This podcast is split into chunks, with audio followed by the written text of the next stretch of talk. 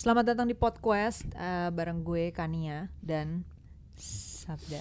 Nah, kamu pembukaannya, woi woi podcast nih podcast gitu. Selamat datang kayak ah, apa dah? Kayak, "Ya, kan selamat buat yang- datang, guys. Terus Buat yang baru baru dengerin Podquest maksudnya. iya kayak template abis nih. Oke, Oke. em, kita udah beberapa kali ngomongin evolusi hmm. dan terus sekarang kita mau ngomongin apa? sekarang melanjutkan lagi masih Specifically Di apa ya Pak? Ini kan sama. masih itu itu mulu kan. Tapi Iya. specifically hari ini apa nih kita nih? Oh iya. Enak.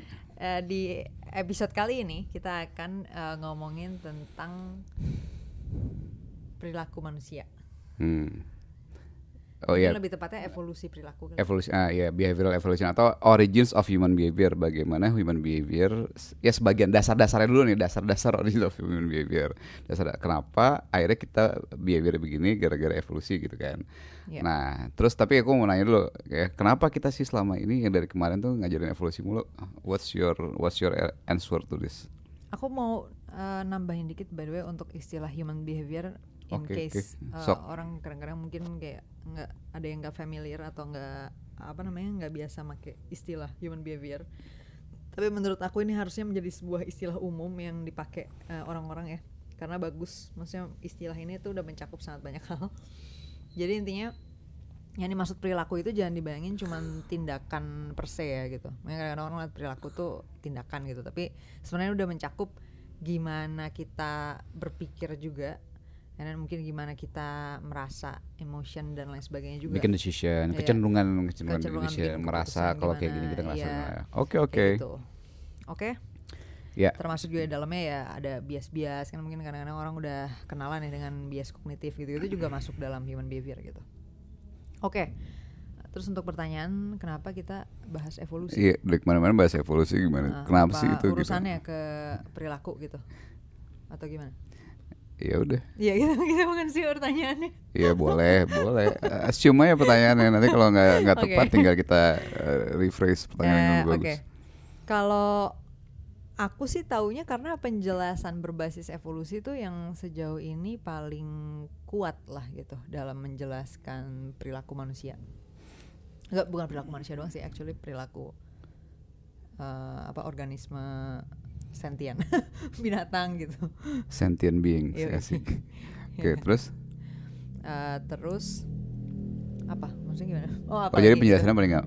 Iya buat aku itu sih. Jadi sebenarnya gini, kan lagi. intinya kan kita mau mau ngajarin ini semua karena Hmm. kita mau ngajarin tentang understanding human kan. Iya, gitu. betul. Untuk truly understanding human, eh, ya karena background gua nih ya dari antropologi dan gua ya gue juga milih antropologi karena for eh, reason gitu ya setelah compare yang lain dan di mana anthropological explanation itu mostly itu bu- bukan mostly ya all lah semuanya itu ada evolutionary factornya. Jadi kalau gitu ada prerequisites nih untuk ngerti evolusi evolusi dasar-dasar ini Prerequisites maksudnya kayak Eh, prasyarat ya? Iya eh, prasyarat. ngerti evolution Iya, framework, pengetahuan atau konsep yang harus dipahamin dulu ah. untuk ngerti konsep yang lain. ngerti evolusi manusia secara biologis, fisikal Iya, gitu kan. Dalam hal ini tadi untuk ngerti konsepsi evolusi dan perilaku manusia, jadi harus tahu yang lain-lain Nah. dulu tuh gitu si evolutionary Dan kita framework m- sama sejarah eh bukan sejarah apa proses evolusi manusia. dan kita milih ini karena eh, anthropological explanation itu apa ya all encompassing gitu ada suatu benang merah yang bagus banget sebagai framework untuk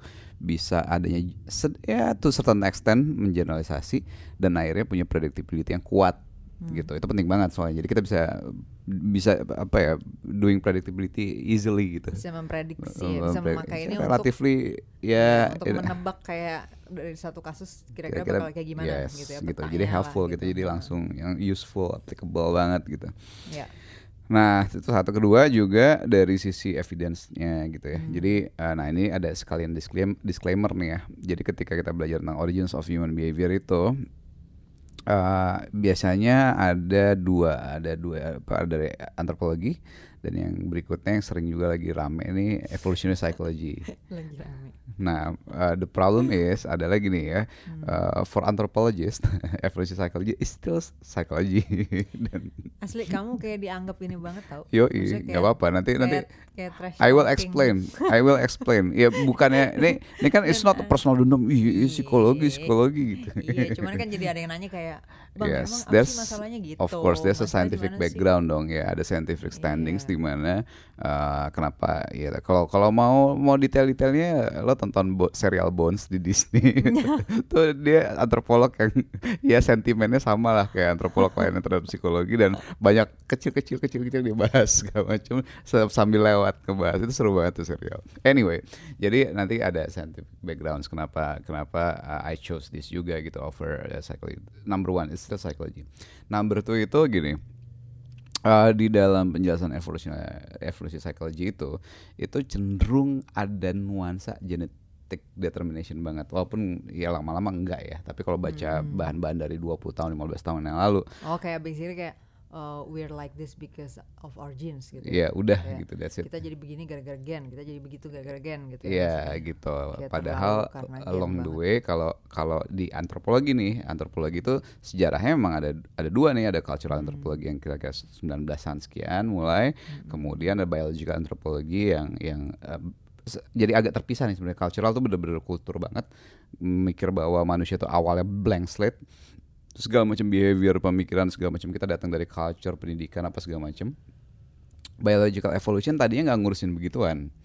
Eh, biological, eh, sorry biological anthropology itu urus, tadi nggak ngurusin gitu, ngurusin murni ngurusin bagaimana human being itu evolve gitu. Jadi kayak yang yang episode kemarin tuh, nah itu urusan biological evolution, tuh, eh, biological anthrop tuh karangnya sana.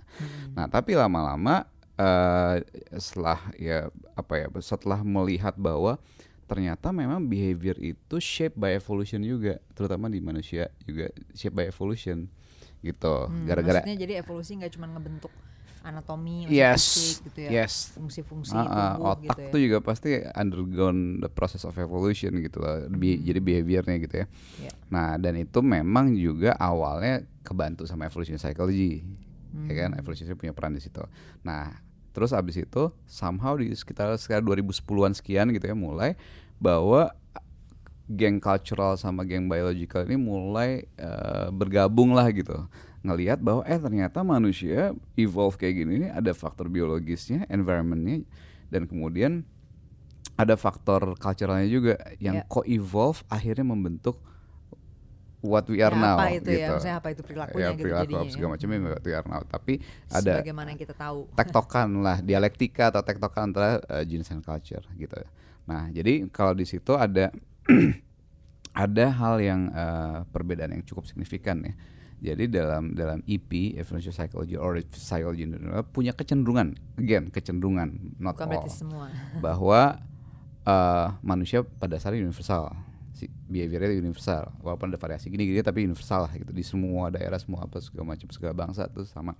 Sedangkan di antropologi sangat-sangat menekankan bahwa human itu shaped by the pressure of the environmentnya di udara dingin, di gurun, di tropis, cenderungannya pasti beda nih ya secara biological pressure beda, culture yang evolve di sana beda, culture yang survive di sana beda dan culture again akan ngasih pressure lagi ke gen, Ke gen. gitu. So ya regional differences itu suatu hal yang enriching the the world of anthropology. Jadi maksudnya dalam memahami perilaku manusia tuh nggak bisa langsung kayak global aja nih udah Hmm, hmm. terlepas dari konteks kulturnya apaan, bodo amat pokoknya asalkan dia human, human gitu maksudnya masuk ke framework human. Ya gitu. walaupun ada pasti yang cenderung Ya, yang universalnya gitu. universal. Karena gara-gara sama-sama human itu gini gitu, Iya. ada yang kesamaan ya. jadi cenderung- tapi, kan banyak yang nggak bisa kayak gitu kan. yes, maksudnya. jangan Hmm, lupa jadi ada banyak yang nggak bisa harus digituin. diambil juga regional biasnya gitu kan atau Yes. konteks apa cultural konteksnya lah. gitu. Yes. Ya regional bias. Regional, regional karena udah ada paket ya. Ketika kita ngomong regional tuh kadang Oh, udah cultural, tapi uh, geographical geographical, eh, biological environment segala macem, including cultural udah sepaket lah di situ gitu Oke. biasanya. Gitu. Alright. Nah, tapi nanti bakal dijelasin lebih jauh Yes. ya berarti tentang tadi soalnya kamu sempat nyebut em, culture nanti akan menyeleksi gen lagi Ya. itu mungkin kayak Nah. orang belum kebayang kayak gimana. Nah, di sinilah kita akan mulai masuk nih. ya. Jadi prinsip jadi kita ngomongin prinsip dasarnya dulu. Mm-mm. Habis itu prinsip dasarnya kita kasih contoh, prinsip dasar lagi, contoh lagi, gitu ya. Oke. Nah, jadi eh, kita mulai bagaimana culture bisa evolve, eh, bisa menjadi eh, selection pressure. eh, jadi kayak tektokan antara culture. Jadi istilahnya itu Mungkin culture Hmm. bisa ada dulu kali ya culture gene coevolution. Oh ya. ya culture gene coevolution. Nah, culture gene coevolution itu bagaimana culture dan gene saling tektokan, saling menyeleksi each other Hmm, gitu. Oke.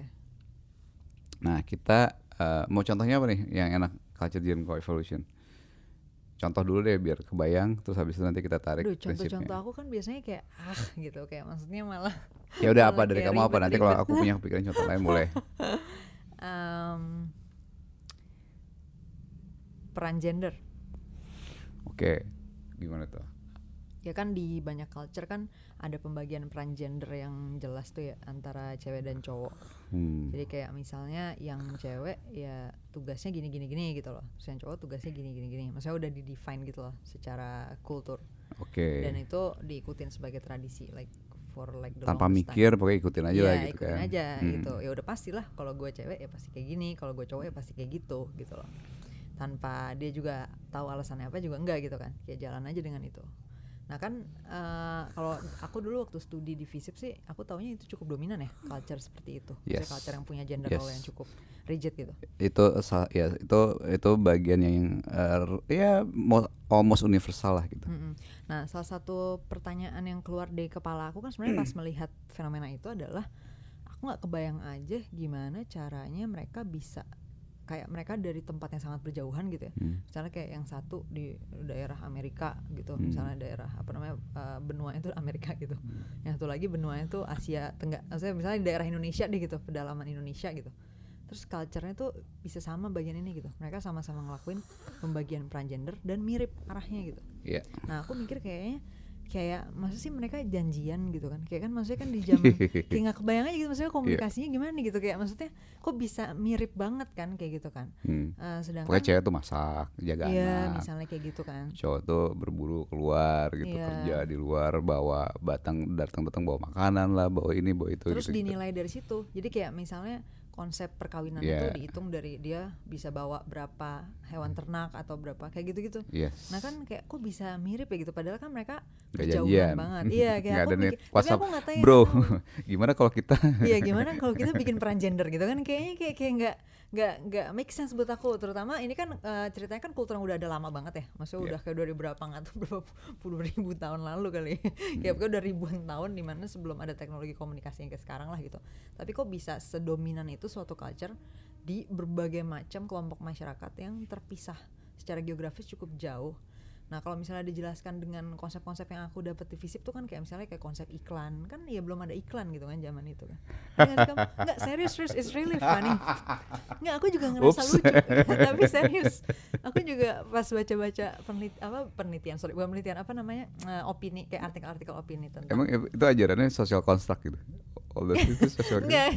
ya maksudnya ya ada nih misalnya sebagian yang kayak dibilangnya kan yaitu dari apa jadi biasanya nih tools tools yang disebutin nih sebagai tools social constructnya itu kolonialisme iklan gitu jadi kayak cultural uh, cul- cultural colonialism juga sebenarnya jadi kayak kolonialisme Oh. itu budaya gitu kayak misalnya bukan berarti dia benar-benar menguasai secara langsung negara tapi gara-gara budayanya dia dominan gitu hegemonik di dunia Hmm. Nah akhirnya semua orang jadi ngikutin dia.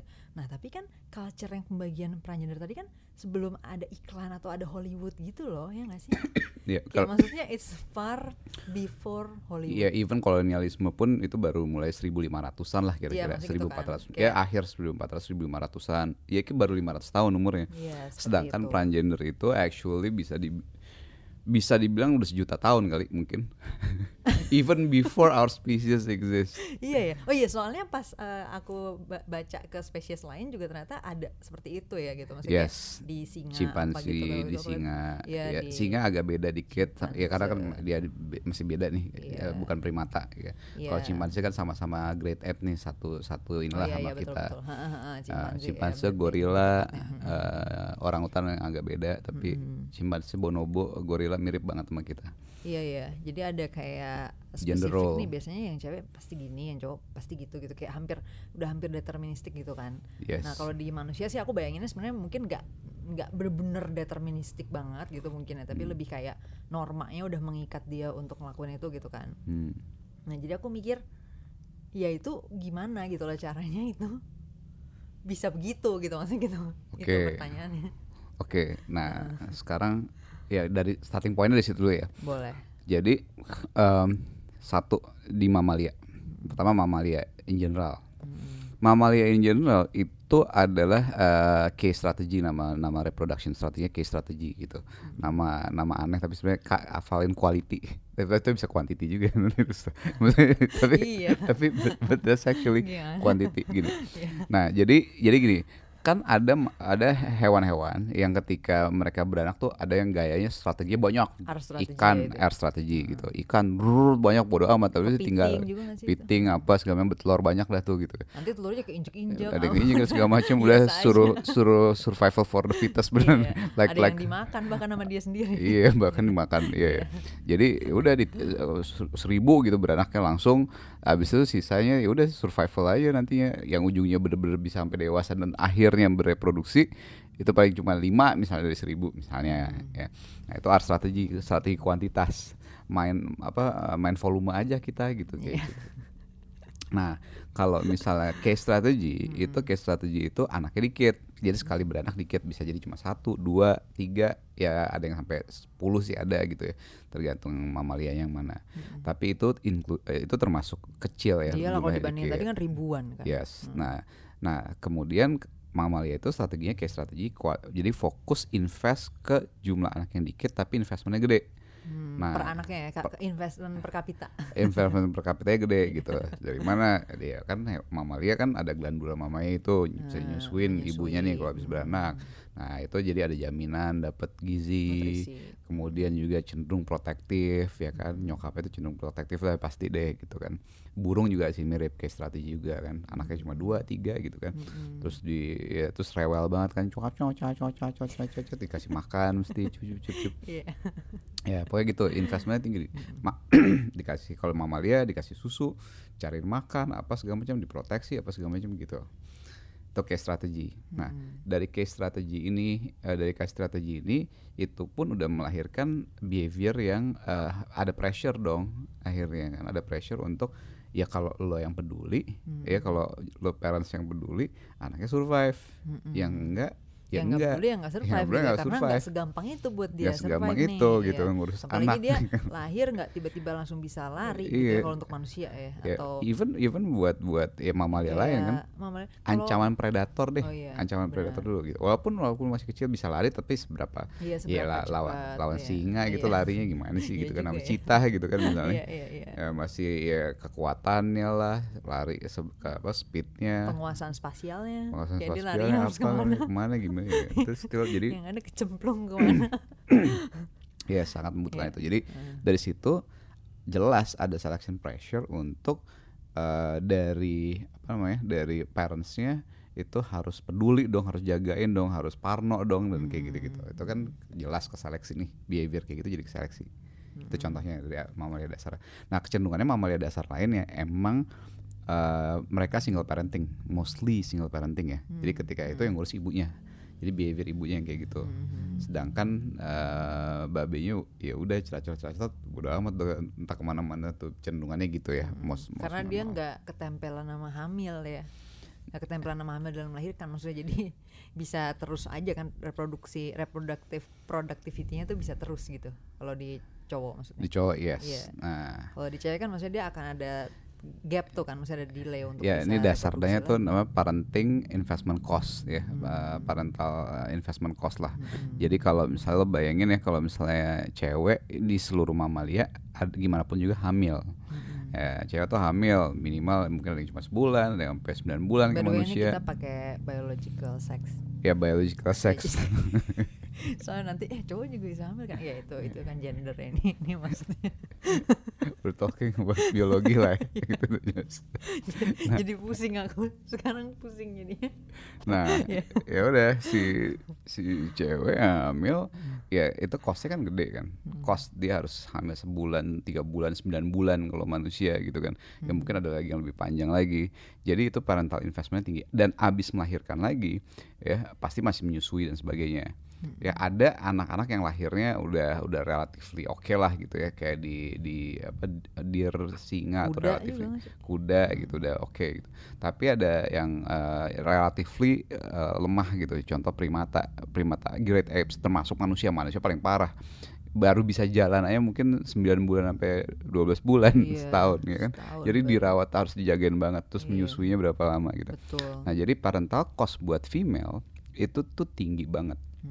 Ya kalau hamil tuh costnya tinggi banget bisa 2-3 tahun lah minimal. Hmm. Ya. eh, dan kalau cowok Untuk sampai survive untuk gitu sampai ya si survive anaknya. relatively ya belum survive banget at least Iya, masih cuman- masih lumayan lah gitu Ya kan udah lumayan lah. nah itu itu panjang banget bisa lima tahun lah gitu kalau mau aman sampai dia mungkin relatively safe misalnya Hmm. nah itu kayak gitu sedangkan buat cowok kan nggak ada nggak ada cost itu gitu Hmm. nah jadinya ada asimetris nih parental investing ya- investment yang asi- Timpang lah ya. timpang asimetris timpang antara si cowok dan si cewek. Si cowok tinggal ceplok-ceplok doang beres si cewek harus kayak gitu. Nah akhirnya jadi ada beberapa juga nantinya ngefek ke behavior. Eh, efek dari behavior itu adalah salah satunya eh, cewek jauh lebih selektif Sexual for sex ya. nah, sedangkan cowok jauh lebih promiscuous soal seks gitu. Ya. itu tadi sampai mana tadi Eh, kan ya udah kan aku kan nanyanya sebenarnya ke peran gender ya. Jadi mungkin bisa dari sini terus ya Hmm. koneksinya ke situ. Eh tapi by the way mungkin perlu ada catatan dikit deh. Tadi kan kamu ngomong soal kalau misalnya ada orang tua yang nggak pedulian misalnya, bisa Hmm. jadi nggak survive kan anaknya kan gitu. Iya. Tapi sifat nggak peduli ini sendiri tuh not necessarily genetik gitu kan ya. sifat nggak peduli ini awalnya bisa jadi genetik. Karena kita baru Oh. ngomongin all mammals nih. Iya iya iya. Iya all mammals kan. Oh iya juga ya kalau di Kita belum ngomongin ada culture. iya iya iya. All mammals itu ya bisa jadi ada anaknya akan ke seleksi itu awalnya apa insting gitu ya. awalnya Kalau insting. misalnya kayak dia, let's say dia nggak punya apa kalau kata orang-orang maternal insting gitu Iya. ya untuk kayak Parno nih anaknya nangis atau apa, dia nggak dengar atau apa udah mati gitu ya anaknya. Ditinggalin aja udah mati lah ya gennya nggak survive dong gitu kan. Iya ya, akhirnya gen-gen dia nih yang mungkin kayak kekurangan insting untuk paranoid atau protektif terhadap anaknya gini-gini nih jadi kesel- keseleksi ya gitu, ke, Iya. ke, ke apa ke eliminasi. gitu ya. Walaupun ada walaupun ada ada a bit of exception di sini ya. Jadi jadi kombinasinya gini. Satu kemampuan dia untuk peduli ya behavior dia untuk peduli satu tapi ada behavior kedua calculation tentang anaknya calculation tentang Oh, akurasi untuk kayak ngelihat. ini anak nih bakal bisa survive nggak sih? Iya, gitu. iya, iya. gitu. Itu itu juga Dalam memprediksi future gitu ya. Ya. memiliki future si anak. Kalau si anak ini juga misalnya ternyata ah ini nggak bakal nggak bakal jadi lah. Udah tinggalin aja. Tapi serius ini itu tapi itu sampai sekarang ada. Sampai sekarang maksudnya kayak aku lihat eh, seenggaknya misalnya kayak mama aku atau ibu-ibu yang teman-teman aku atau siapa yang aku tahu biasanya mereka udah punya peta kayak nih anak yang madsu gitu. Ya, tapi tapi nggak sampai ninggalin banget tapi Iya, tap- tapi- tapi serius itu tapi maksudnya itu pemetaan-pemetaan itu berarti udah dari dulu ya? Kan kalau sekarang kan kita kayak it's, common it's banget. like a genetic stuff. Jadi dan ini bukan di manusia gitu ya maksudnya di Oh. binatang-binatang lain misalnya lahirnya mungkin entah cacat ya ya, sorry tuh saya tapi kayak mungkin bentuknya deformasinya terlalu parah apa segala macam itu bisa ditinggalin gitu aja dan sadar bahwa ya nih kayak nggak bisa. Ini terus tinggalin ibunya ninggalin aja gitu. Ini ini di di di waktu itu aku nonton eh, Rusa ada gitu di rusa gitu kan. Terus eh monkeys ya primata lah. Primata tuh, tuh penting banget karena gini eh, by the way ya primata terutama kayak ya ini yang di pohon ya eh, apa arboreal arboreal tuh di pohon eh, primates gitu. Karena kalau anaknya let's say misalnya dia genggamannya salah Mm-mm. dia kan kan awalnya tuh pasti di pohon loncat-loncat tuh ibunya tuh. Dan anaknya harus punya pegangan yang kuat. Mm-mm. nah kalau anaknya nggak megang nggak bisa megang kuat udah. Itu udah jatuh ya? Udah gitu. Di bawah udah ada semua ya, udah, udah ada semua udah semua nungguin di bawah gitu kan. Kalau di pohon nih masih aman nih di bawah itu nungguin gitu. iya jadinya kayak ya ini mah cuma repotin gue doang Iya, gitu ya. ngerepotin bentar nanti juga ya udahlah tinggalin aja gitu. Dan itu ya gimana kalau dilihat kayak lucu tapi miris gitu gimana Iya. tapi that's that's that gitu that's Nah, life la vie. Iya. ya itu Iya, itu iya. biasanya ada ada dua dua variabel itu ya in in, in play jadi nggak necessary mereka yang ninggalin itu nggak punya gen peduli sebenarnya Hmm, tapi jadi dia cost of benefit dari out of juga ya. kalkulasi juga Hmm, that's something memprediksi. a little note yang jarang terjadi but exists Hmm.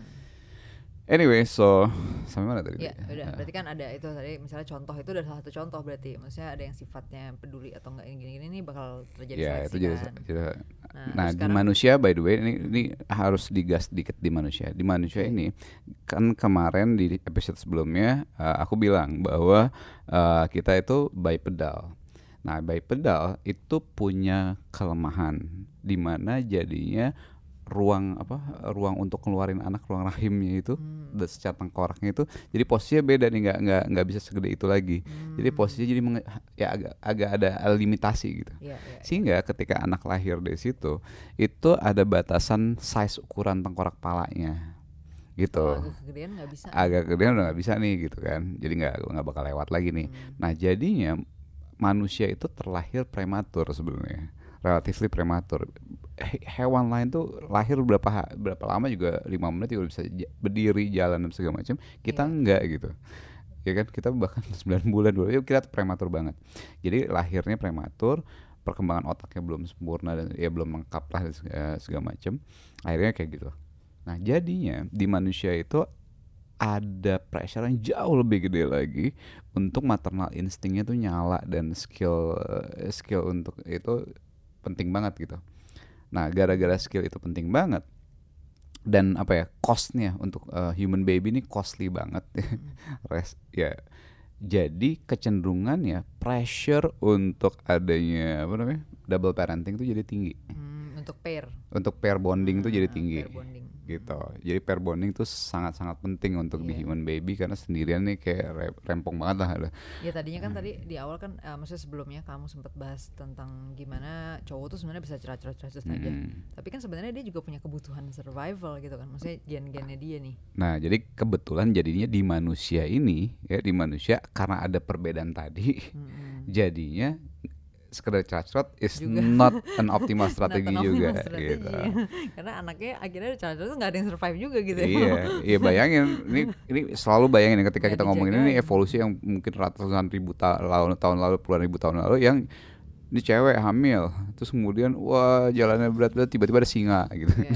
berarti ini kan atau ada apalah predator lah inilah apa segala macam jadi imagine the life was hard back then dude gitu kan. Jadi kalau dia nggak ada yang jagain ngurusin protection and resources ngasih makan apa segala macam dia nggak hampir nggak mungkin lah gitu survive gitu. Iya. jadi pair bonding is uh, very critical jadinya is very critical. Pair bonding satu uh, uh, solusinya satu pair bonding yang kedua solusinya adalah tribe based Barengan uh, ya. barengan Take a gitu. village. Ya, it takes uh, take a village to take to raise a, a, a- a child. Itu Iya. beneran itu literal itu. Iya.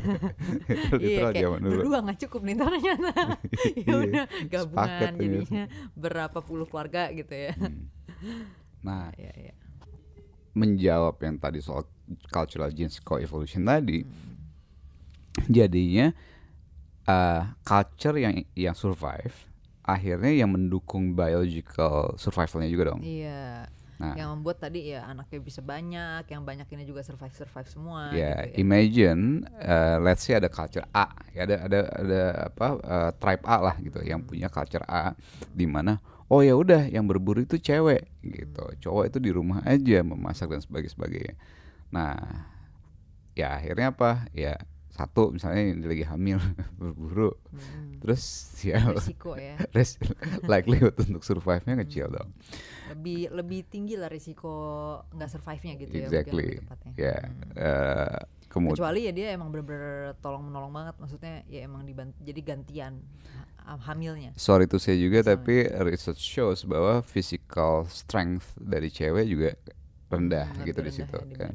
cowok. Akhirnya jadi kalau dia ada culture itu nggak nggak ada apa nggak nggak take uh, the most out of biological Strength uh, biological, manusia gitu. biological apa Capital, features oh, lah features. gitu ya bi- biological capital, Capital features ya, hmm. yang ada iya kan seharusnya ya enggak not the best allocation di- of resource Iya, not the best allocation of resource karena sebenarnya eh, kayak misalnya muscle mass gitu-gitu tuh lebih ini di cowok ya, lebih iya apa, muscle mass maksimal, muscle strength apa segala ya. macam including bahkan kemampuan siul Oh iya benar. yang Gitu juga yang ya. ngefek ke dalam berburu skill anatomi dari ini Anatomi juga yang dari bikin ini, dia bisa itu ya niruin suara-suara gitu gitu ya misalnya.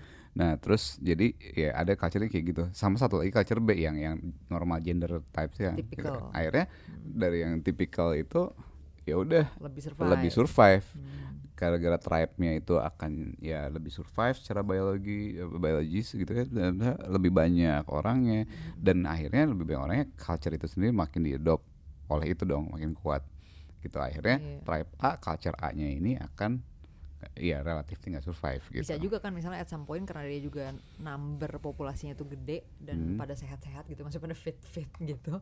Ya misalnya udah pada level conquer-conquer gitu juga menang gitu kan. Misalnya dia conquering other, Other- groups juga. yes. Nah, akhirnya jadi culture-nya dia hegemonik di di Yeah. tribe lain kan jadinya. cultural Gitu. conquest Mm-mm.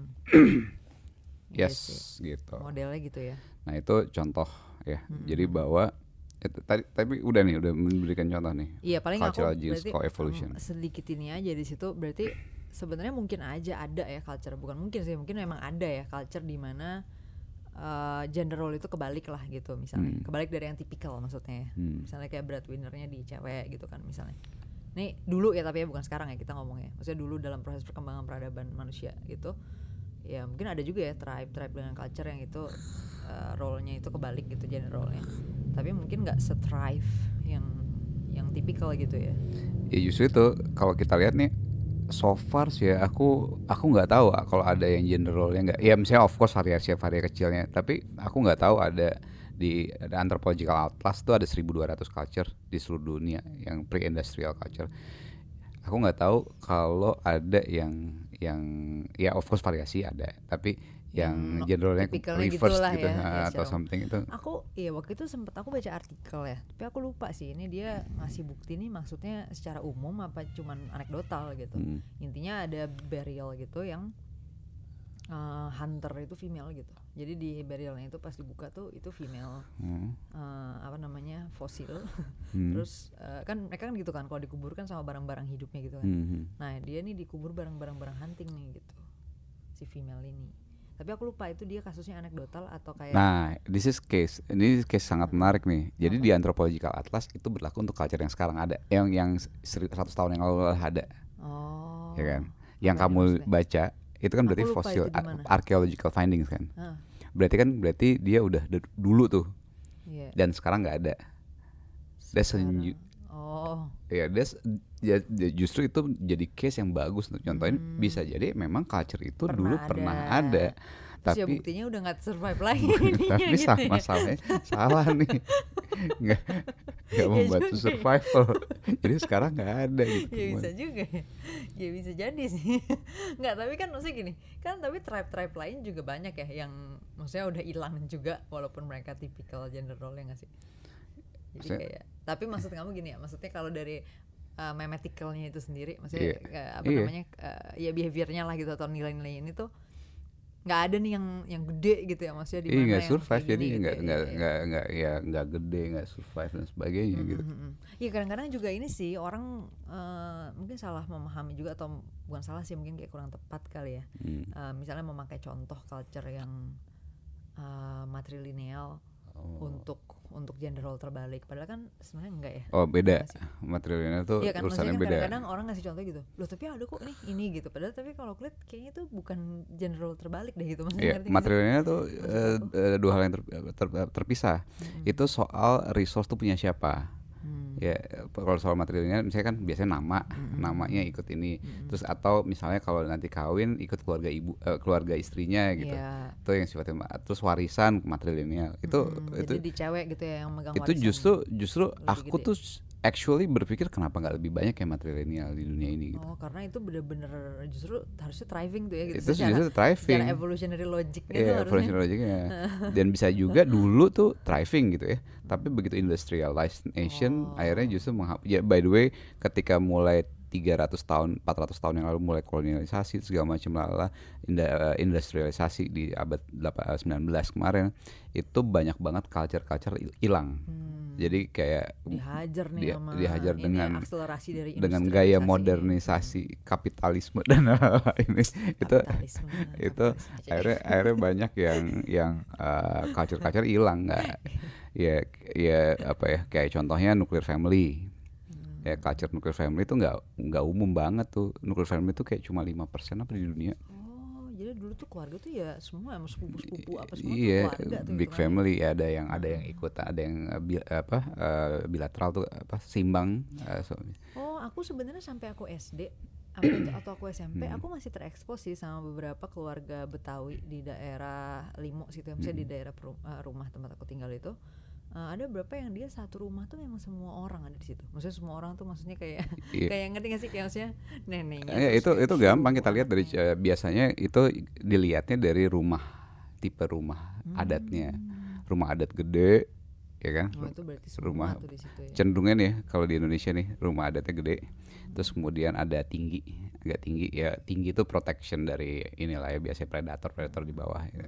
Eh, predator kemudian gede jadi keluarga bareng tinggal di situ bareng bareng nah itu itu salah satu eh, evidence bahwa eh, ini si- since whenever gitu bahwa dia eh, tipikalnya bukan nuclear family gitu nuclear extended family. family. pasti gitu Extended. mm-mm. nah itu salah satu Oh, beda nuclear family maksudnya nih Oh, nuclear family itu bapak, familiar kan? bapak, ibu, anak-anaknya doang gitu. Iya. Itu nuclear family. Jadi nggak sama neneknya, Iya. terus tante-tante atau omnya gitu ya. Iya, gitu.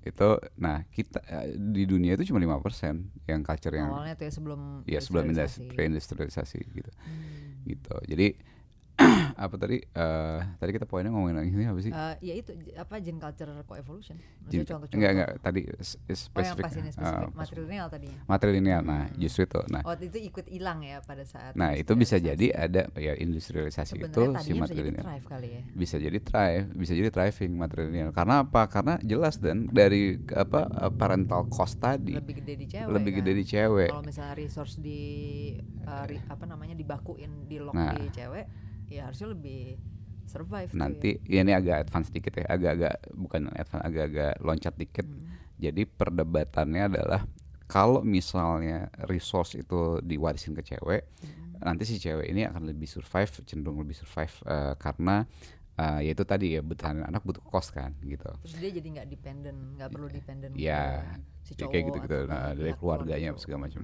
nah tapi di satu pihak di satu sisi juga di satu sisi justru juga gini oh enggak dong seharusnya di cowok tuh justru yang lebih ini. Karena si cowok ini nantinya ketika melamar Hmm, butuh cost nih justru bayar dia di- untuk dilihat dia sebagai quality male tuh biasanya kemampuannya dia Kemampuan punya dia. resource apa Iya, segala macam punya sumber lalala gitu.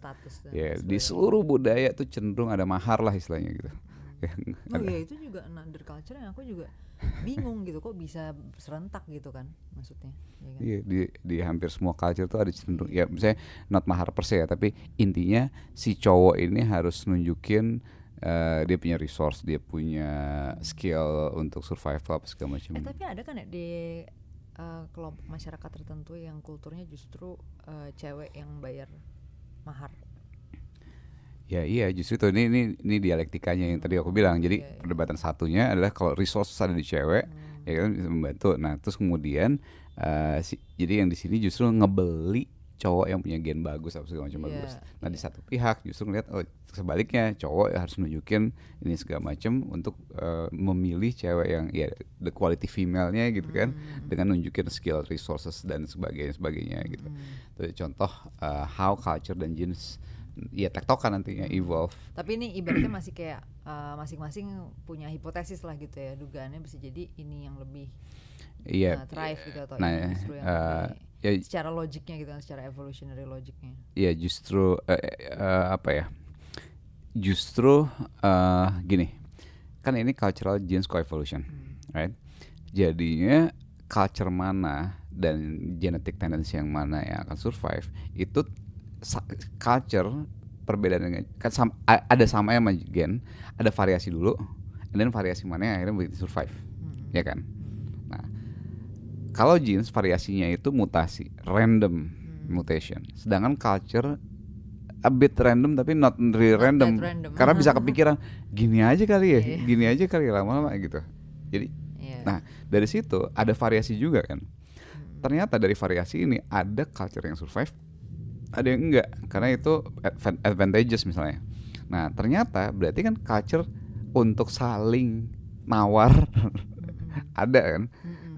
Nah bisa jadi misalnya nih matrilineal atau enggak matrilineal eh, itu eh, matrilineal sama apa namanya satu lagi tadi yang siapa yang ngasih mahar Mm-mm. itu bisa jadi dua hal yang berbeda kan dua hal dua Iya. culture yang berbeda kalau dikombinasiin oh ternyata Oh, si iya. cewek sama cewek ini bagus Powerful cewek gitu sama ya, cowok yang ini akhirnya enggak, gitu Enggak, lah enggak Oh, jadi bisa jadi dari itu istilahnya kan meme tuh ya masing-masing gitu ya. Iya. tiap-tiap itu kan meme tuh. Berarti kan misalnya da- dalam satu kelompok bisa gabungan dua meme tadi gitu kan. Terus di kelompok yang lain misalnya satu doang salah satunya doang Iya. gitu ya. Nah terus nanti udah ke- kelihatan lah tuh nanti jadi mana yang lebih ya paduan yang paling ya. optimal yang thrive tuh yang mana gitu. Dan tapi akan ini gak sih itu akan tetap ada regional bias gak sih nanti untuk yang mana yang lebih thrive kalau kayak gitu? Of course. Tetap ya kalau itu tuh pengaruhnya mungkin kalau regional bias dalam konteks eh, hal-hal seperti ini maksudnya eh, untuk resource garanti kayak gini Hmm. mungkin salah satu faktor yang ngaruh juga ini kali ya kayak sumber makanannya kayak gimana yang ngasih sumber makanan atau kayak weathernya kayak gimana atau Iya. iklimnya kayak gimana akhirnya jadi bisa jadi yang kayak gini lebih sur- lebih survive di situ tapi enggak di sini gitu nggak sih gara-gara ininya gara-gara iya kondisi alam eh, mungkin. kondisi alam gitu kan ya Hmm. kondisi alamnya ya contohnya misalnya nih eh, apa namanya hmm, ya ini kita how culture and topik kita how culture and genes co-evolve lah ya. Mm, mm, mm. contoh eh misalnya kalau eh, ini ini agak agak di agak disederhanakan dulu agak sederhanakan dulu variabelnya ya. Eh, di hal yang simpel dulu ya. Jadi di Eurasia Eurasia itu Euro- Europe dan Asia gitu ya sekitar Eurasia itu eh Asia tuh contoh ininya Eurasia campur antara Eropa dan Asia di tengah-tengahnya. Kazakhstan Oh. ya, daerah Kazakhstan Uzbek gitu aku hancur banget lagi nih ininya Oke, Mongol masuk nggak? Mongol udah udah Asia sangat ya? Asia Oh. gitu. Nah, Oke. daerah Asia Eurasia tuh kira ya sebenarnya camp dari ujung sampai ujung Eurasia tuh ujung sampai ujung tuh dianggapnya Eurasia cuma biasanya tuh daerah tengah-tengah lah yang ya tengah-tengah Eurasia gitu. Eh, nah itulah Kazakh Kazakhstan, eh, Uzbek, Georgia lah ada di situ Oke. gitu. Nah, Aku nih mau nyebutnya yang lain tapi nggak tahu.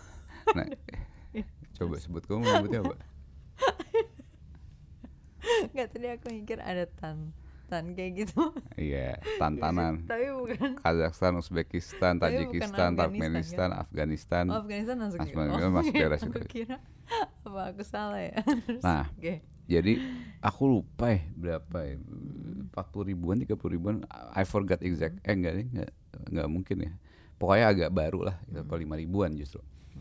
Nah jadi eh ada tadinya kan kita ya makan daging nih ya misalnya kalau nggak berburu eh, apa eh, sorry makan buah-buahan sayuran gitu kan terus makan dagingnya itu ya udah dagingnya berburu terus makan dagingnya kayak gitu kebiasaannya nah kemudian eh, somehow ada culture ya tumbuhlah culture ini yang aku baru baru tweet today itu yang minum susu dari kambing dari sapi gitu kan Kuda juga masuk nggak tuh? kuda apalah gitu yang menyusui Yang pokoknya yang siap- menyusui ini juga ya. su- susunya nggak tahu nggak tahu yang- mulai dari mana bisa jadi uh, one pervert started it gitu kan.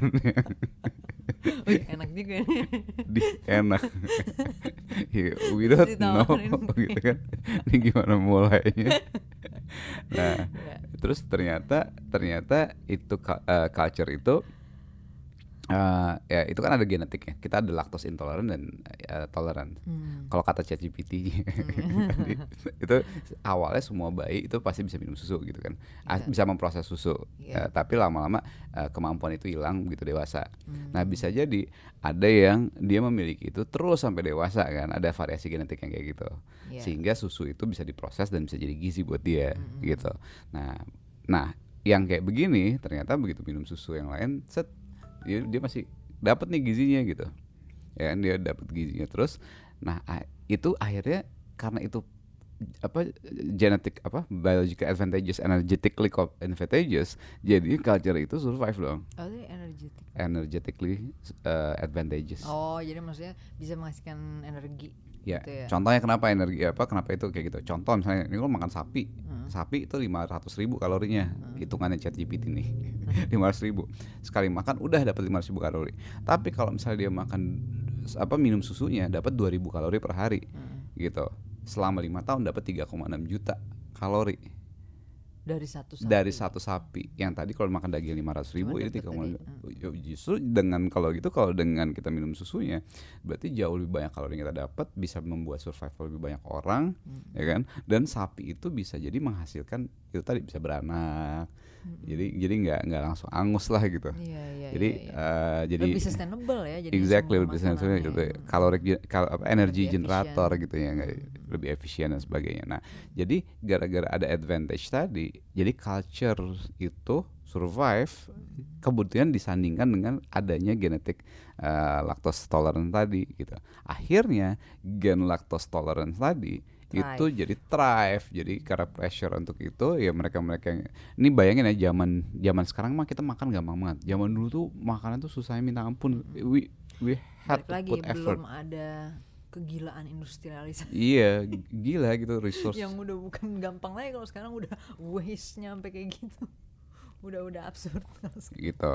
Nah Iya, itu salah satu contoh culture gene coevolution yang ya udah dengan adanya yang kayak gitu kemudian itu advantageous dan terus akhirnya gennya survive culture juga survive. Ya gitulah. Gitu. Eh, mungkin aku mau kasih sedikit ini aja sih catatan juga. Tadi kan aku di awal sempat ngomongin soal social construct juga ya Hmm. misalnya kayak iklan segala macam Eh, sebenarnya dari dari cerita kamu tadi itu juga menurut aku perlu dikasih kayak penekanan bahwa sebenarnya bukan berarti eh, faktornya tuh murni kayak gitu aja. At some point kan memang bisa aja mulai ada eh, ibaratnya gosip interplay lah. Maksudnya ada bisa jadi memang ada construct gitu. Maksudnya mulai kayak society melakukan in a way propaganda gitu ya. Maksudnya bisa Hmm. jadi dikampanyein gitu kan at some point. Maksudnya biar eh, orang-orang juga nggak jadi menyimpulkannya one sided doang ya misalnya kayak 100% kayak Oke, gitu. jadi gini. tetap akan ada faktor Eh, biasanya eh, biasanya hal apa untuk kita pas eh, ini, ini disclaimer paling awal adalah selalu ketika kita belajar tentang ini di antropologi itu selalu kita belajar tentang the way we are as is. Ya bukan Iya. as should be jadi as is ini artinya bahwa ya ini manusia lu gini gini gini, gini. bukan berarti ini menjustifikasi menjustifikasi apa pun oh dong ya. harusnya kita gini dong dulu kan naturalnya kita enggak enggak Iya. totally enggak kita harus tahu dulu kita kayak gimana abis itu kalau kita tahu kayak gimana kita bisa pengen masyarakat kayak apa kita tinggal engineer kalau nggak cocok Betul. nah tapi gini juga bahwa eh, dari that, that, that kind of evolution tadi kan eh, biasanya bisa kita lihat berapa berapa lama dia udah evolve segala macam itu mempengaruhi seberapa kuat itu Oh, dia ya udah seberapa bisa menapak diubah juga ya Iya, Se- seba- secara, seba- apa secara sosial maksudnya kalau kita Exactly. mau lakukan nurture gitu ya dari Iya. sisi nurture ya seberapa nih peluangnya Yes. bisa diubah bagian Seberapa itu gitu ya. sukses dia akan eh, melakukan proses nurturingnya itu akan berhasil me-override genetic tendencies Mm, gitu. kalau misalnya ini adalah sesuatu yang ada genetic rootnya gitu ya Iya, Hmm. gitu. Ya contoh misalnya eh ya susu tadi gitu. Dan mereka-mereka yang gen lactose intolerant bisa nggak sih dipaksain terus-terusan gitu kan? Ya misalnya ya udah jadiin culture lo. Ternyata from my personal experience, wah itu membuat hidupku sulit gitu kan. Allah tapi kan kamu butuh gara-gara kamu juga ada gara-gara condition GERD GERD. ya, tapi makanya. tapi Iya, tapi eh, kamu ngaco. kamu bayangin ya dulu nih ya dulu aku waktu kecil mama mau nggak tahu aku lactose intolerant Oh, tiap pagi dikasih susu ya udahlah kentat kan kentut kentat kentut di kelas kentat kentut di kelas akhirnya akhirnya woi jangan jangan duduk deket-deket sama sabda kentutnya bau anjir And then, ya well dan gila seberapa sering aku uh, flunk the ujian dan Iya. sebagainya gara-gara aku mules mulu Allah kamu nyari-nyari alasan gara-gara Well, nilai-nilai fact. kamu hancur istirahat istirahat tuh aku bener-bener kayak istirahat langsung tukang beca gitu kan dulu kan itu balik ke rumah gitu gara-gara mules Eh, that's my problem in life Iya gitu. kamu gila. Y- You have to know guys, dia telat ke acaranya Sam Altman, you know, like the guy of the century. Gara-gara mulas. Wah, iya. What is wrong with you? What is wrong with your jeans? Nah itu nggak tahu bisa di override apa enggak. Nah akhirnya aku pakai itu sebagai advantage yang baru. Iya. Kalau aku makan banyak, aku minum susu, mulus-mulus, jebret semuanya hilang. akhirnya nggak masuk ke kalorinya nggak masuk. Akhirnya no, nah, itu salah satu kan kita nggak tahu bisa di override apa enggak tuh. Ada ya, ya yang kayak gitu. Bisa jadi kayak we we have to cope aja ya, maksudnya we, have, to, live cope. with it. Tapi gimana nih copingnya? Nah nanti, nah Iya. di bagian kedua nanti habis eh, episode ini kita akan ngomongin spesifik mating game ya. Tapi sebelum ke sana kita agak loncat dulu misalnya jealousy gitu. Jealousy itu sangat-sangat punya adva- evolution advantage ya. Jealousy dari male ke female atau maupun eh, female ke male. Nah, seberapa rasio ya sekarang kita udah tahu jealousy mungkin irasional gitu nggak ada advantage-nya lagi kita melakukan jealousy apa segala macam gini-gini. Jadi zaman sekarang udah beda banget gitu. Tapi can we override the tendency untuk being jealous gitu kan?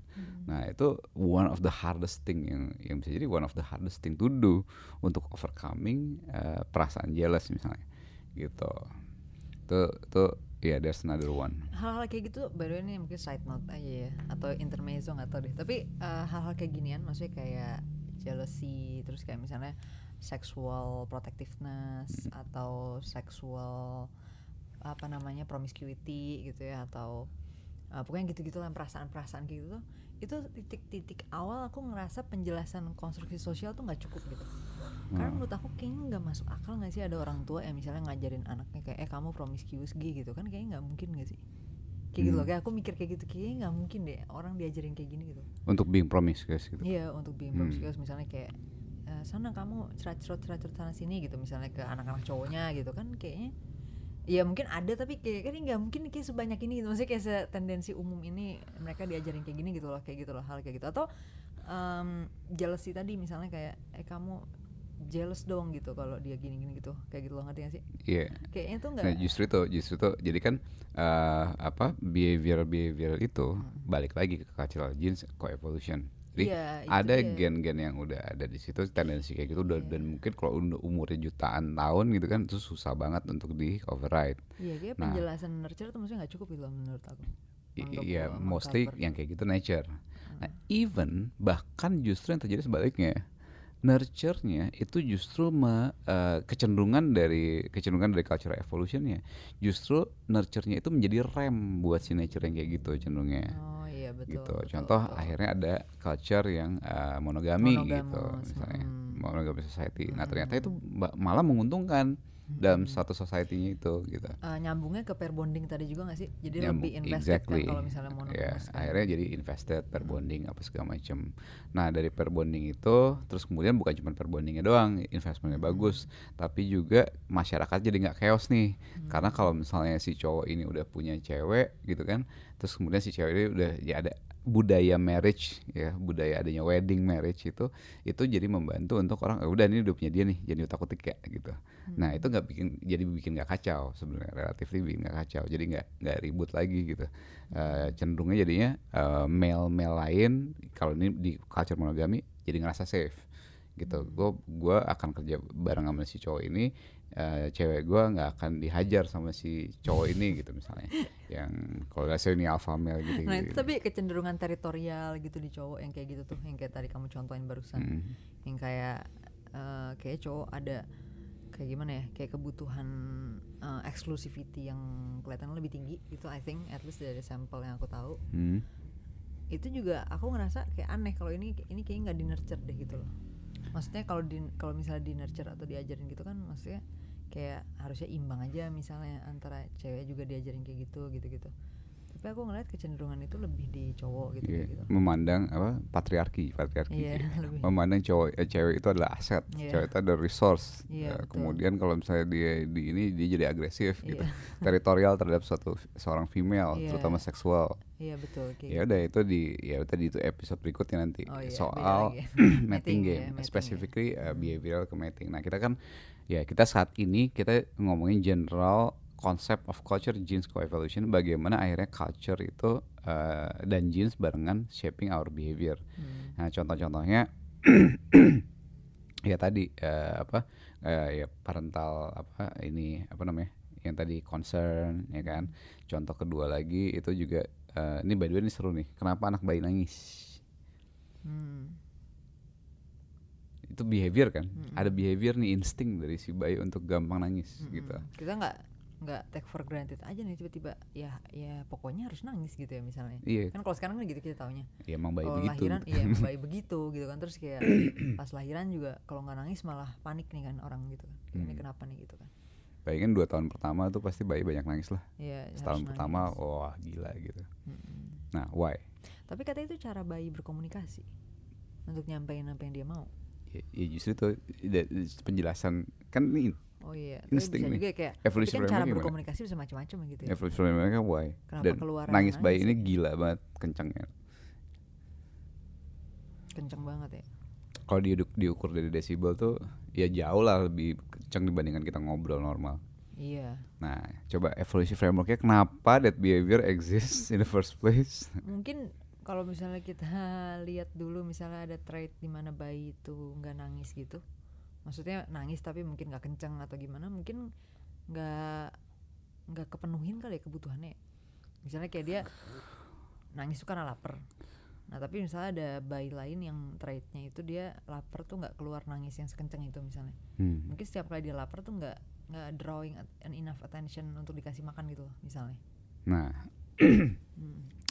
pas apa sih pas mm, apa makhluk kecil ini ya kan? Kebutuhan dasarnya kan makan protection Hmm. ya kan?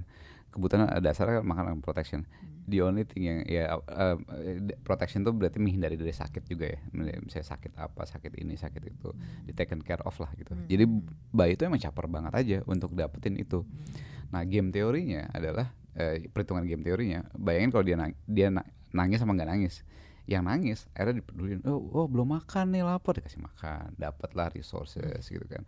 Terus kemudian dia sakit apanya gitu cari oh lu nangis makan udah apa segala macam. Tapi ternyata mungkin ada ada ada apanya yang sakit gitu. Ada Iya. apanya yang sakit dan akhirnya apa yang sakit itu jadi ketahuan. Oh jadi dibenerin gitu kan. Eh, dipeduliin lah kalau dia ternyata sakit.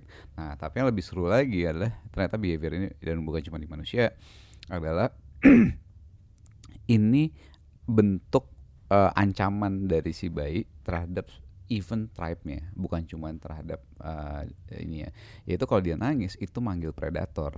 Hmm. nah kalau pokoknya kalau gua nggak di kalau gua nggak dia urusin nih gue panggil predator gitu. Ya walaupun dia nggak mikir bayinya gitu tapi itu wah gila kan. Itu it take a village untuk gimana cara bayi nggak nangis jadi gitu nah gitu jadi kayak ya kalau kalau dia nangis panggil predator semua orang rugi ya udah harus ya udah Oh jadi bareng-bareng ngurusin dia ya Iya, jadinya. akhirnya jadi ya itulah eh, apa namanya behavior behavior yang kebentuk dengan eh, apa gameplay di dalam evolution framework gitu ya bayangin bayi-bayi yang nggak nangis kayak gitu akhirnya ya bisa nggak dipeduliin atau nggak sadar segala macam. yang balik lagi ke soal behavior seberapa peduli si ibunya gitu kan ya si orang tuanya lah nggak cuma ibu Oh berarti bisa ada faktor ini juga ya, bukan cuma Yes. faktor dari orang tuanya maksudnya. Nah, jadi kalau buat orang tuanya yang ya apa nggak nggak peduli apa segala macam terhadap tangisan itu, ya itu juga bisa jadi abis juga tuh satu tribe-nya gitu. Iya. Datengin nangis nangis disamperin predator ya. predator hyena gitu Udah banyak gitu kan. Iya. Nah, so that's the the game apa the, the gameplay gitu ya. Uh, the apa ya di in play lah gitu. So, so- dynamics dari itu.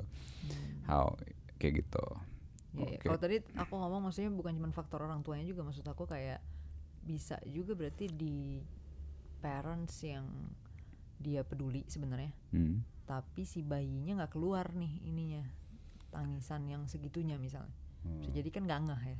Maksudnya jadi Iya nggak nggak. Iya, jadi parentsnya jadi nggak ngeh gitu, nggak terinform bahwa dia ada kebutuhan apa, kebutuhan apa gitu. Akhirnya ke skip juga gitu. ya. Jadi maksudnya gen berarti kan eh, bukan gen per se tapi kayak trait lah gitu ya. Jadi traitnya si anaknya juga berarti ngefek juga gitu ya. To the apa to the output lah atau to the results dari Yep. dinamika ini. Hmm. Alright, Eh, I think cukup ya Oke. contoh-contohnya. Ya udah Ya udah- udah cukup clear lah ya maksudnya eh, gimana sih peta dari kita emang tadi sebenarnya judulnya kan pengennya kayak origin of human behavior Iya. tapi emang di sini kita coba kasih beberapa contoh Prinsip ya. dasar sebenarnya ini prinsip dasarnya dulu nih culture genes evolution. di sum up dikit ya berarti untuk prinsip Jadi prinsip dasarnya uh, human behavior itu adalah behavior yang advantageous, ya. Uh, uh, behavior yang advantageous itu ya advantageous dari mana? Hitungannya dari survival, ya kan? Itu akan survive, ya. Behavior yang advantageous akan survive dan thrive. Nah, uh, behavior itu datangnya bisa dari mana? Bisa jadi dari genetic tendencies-nya atau dari culturalnya Iya. dan akhirnya culture yang ada ya menjadi selection pressure buat jenis mana yang survive. Hmm. Nah akhirnya tuh tektokan both nge-shape behavior behavior kita Jadi sekarang kayak apa. culture, gene culture Nah, evolution. Intinya ya mikirin aja dalam survival itu apa sih yang penting ya intinya ya, anaknya sehat survive apa segala macam gitu-gitu tribe-nya sehat sukses segala macam ya kayak gitu-gitu survivalnya jadi jadi bisa kita pikirin selalu template-nya adalah dulunya ada variasi variasi genetik maupun variasi culturalnya. Kemudian selection pressure-nya apa? Which one yang likely lebih eh, sukses untuk thrive dan likely yang bakal eliminated dan behavior behaviornya yang cenderung akan ada gitu. Iya, tapi perlu dicatat sekali lagi nih atau perlu ditekankan sekali lagi bahwa eh, ini as is. as is Jadi bukan justifikasi. survive pun bukan berarti harus. bukan berarti Maksudnya harus apalagi di dalam dunia modern yang udah banyak hal yang gak relevan. Iya. Ya kan Dan atau misalnya maksudnya gini, apakah well apakah kita harus survive kan sebenarnya juga enggak kan? Hmm. Maksudnya itu kan bukan suatu keharusan ngerti nggak? Iya. Jangan sampai nanti orang misalnya kayak nyalahin suatu culture kan, "Ih, kalau kayak gini nggak survive nih, ya bodo amat kan sebenarnya kalau dia maunya nggak survive memang apa masalahnya gitu, Oke. ya kan? Jadi sebenarnya eh, survival bukan tujuan- keinginan manusia iya, sendiri gitu. tujuan survival itu it's just the fact bahwa Iya. kalau gini gen lebih banyak Iya, Eh, apakah survival menjadi tujuan Iya, bukan apakah itu harus menjadi tujuan hidup kita atau tujuan peradaban Iya. sebenarnya enggak juga. Jadi we can always bisa debate it gitu kan iya. Kadang-kadang soalnya orang belajar uh, evolution tuh kayak gitu, karena Iya. jadi keluar omongan-omongan kayak kayak gitu. Kalau kayak ini nggak sesuai lu uh, katanya ngikutin teori evolusi evolutionary framework tapi kok lu nggak nerima culture ini? Padahal kalau kayak gini kan malah gitu atau enggak ini kan malah jadi nggak Iya. gini. Lah ya nggak ada urusannya. Terus berikutnya lagi terakhir ya. Iya. terakhir bahwa eh, behavior ini atau cultural ini eh, behavioral culture ini itu eh, diadopsi sama umat manusia tergantung. Bisa baru seribu tahun baru 500 tahun bisa yang udah sejuta tahun. Nah itu mempengaruhi seberapa berat kita untuk me-override. Hmm. ya Oh, me-override atau itu. override, ya. Me-override itu. Itu itu itu apa, apa ya perbincangan yang paling sulit lah gitu kan ketika kita mau melakukan ya zaman modern ini udah banyak hal yang gak relevan relevan. contohnya kayak misalnya kita cenderung punya mak apa pokoknya kalau ada makanan pengennya ab- Pengennya- banyak habis banyak habis banyak habis banyak ya zaman dulu makanan susah mak lapar itu dan itu bisa menjadi ngedrive kita untuk jadi gerak untuk jadi kerja untuk jadi cari cari berburu apa segala macam Iya. di zaman sekarang 24 jam ada GoFood ya itu obis lah gitu kan Iya. nah ini kan harus ini Iya, harus di sehat nih ya, ya harus di tame nih ya, Jadi yang tadinya berguna buat kesehatan dan dan survival, Ya, survival lah kita gitu ya, di eh, zaman dulu. hidup malah jadi sebaliknya gitu. nih. malah jadi bikin ya, penyakit eh, gitu kan konteks sekarang Hmm. gitu ya nah eh, itu tuh perlu perlu kita ya, lihat gitu Hmm. ya Eh, kalau nggak nggak nggak banyak nggak apa ya ada hal-hal yang nggak segampang itu untuk kita override gitu. Nah tapi bisa juga kita bisa bikin caranya lah pakai cara apa. Justru caranya bukan berarti eh, ninggalin itu tapi membuat ini menjadi beneficial gimana caranya. Itu Iya. there's a- ya udah itu terakhir itu. Ya nah dari situ social construct social construct itu ada nggak sih social construct bisa akhirnya jadi thrive? Ya bisa aja. Bisa aja betul. Ya eh, apa social construct ya itu tadi juga poin aku maksudnya nggak semuanya itu juga kemudian jadi pure nature gitu kan juga enggak ya ya? contohnya misalnya kan zaman Ada actually zaman eh, apa eh apa ya, kayak gelar nih pendidikan loh. Hmm, gelar pendidikan tuh suatu eh, suatu hal yang of course dulu mungkin baru 50 tahun umurnya atau Hmm. 70 tahun lah gitu. Dulu belum ada gitu kan. Tapi kita bisa men- eh, socially construct bahwa gelar pendidikan tuh keren gitu. Nah tapi of course kenapa bisa gitu juga? Karena ada eh, yang yang apa yang lebih naturalnya gitu ya. Kita Hmm. appreciate intelligence gitu. Itu mah udah dari puluhan ribu lah at least ya. Bahwa intelligence is something useful for survival. Kecerdasan terus eh, craftsmanship, Craftsmanship, ya, itu aku pernah baca juga yes di buku yang cerdasan kayak, craftsmanship itu satu yang kita value since whenever lah gitu ya. kenapa kita bisa secara dalam tanda kutip universal Hmm. memandang berharga uh, benda-benda seni gitu misalnya kayak lukisan atau musik gitu kan itu salah satunya kayak bentuk craftsmanship kayak gitu gitu. Nah, including eh, apa education, educational degree. Nah, ya walaupun educational degree-nya di social construct, tapi itu representing men- eh, mere- sesuatu. sinyalin apa nih? Sinyalin sesuatu yang emang udah umurnya puluhan ribu lah, gitu. Kita appreciate itu puluhan ribu, which is tapi intelligence, dari apa yang sebagainya. disinyalkan itu akurat Nah, that's Itu pertanyaan story gitu kan. lagi. di another topic. Oke. aku aku mau kasih dikit-dikit lagi untuk urusan tadi yang kamu omongin karena penting menurut aku yang soal em, bukan berarti karena naturalnya gini gini gini kita masih terusin ya kan bisa jadi kita bisa jadi nggak relevan bisa jadi harus di override gini gini nah menurut aku salah satu argumen paling bodoh dalam membela culture itu sih dan itu sering banget keluar Eh, yang memakai evolutionary basis gitu argumennya jadi kayak eh, culture ini mesti dipertahankan karena culture ini udah survive lama gitu. Uh, ya kan? Karena buktinya dia udah survive gitu dia udah survive lama. Misalnya kayak dia udah survive 5000 tahun gitu.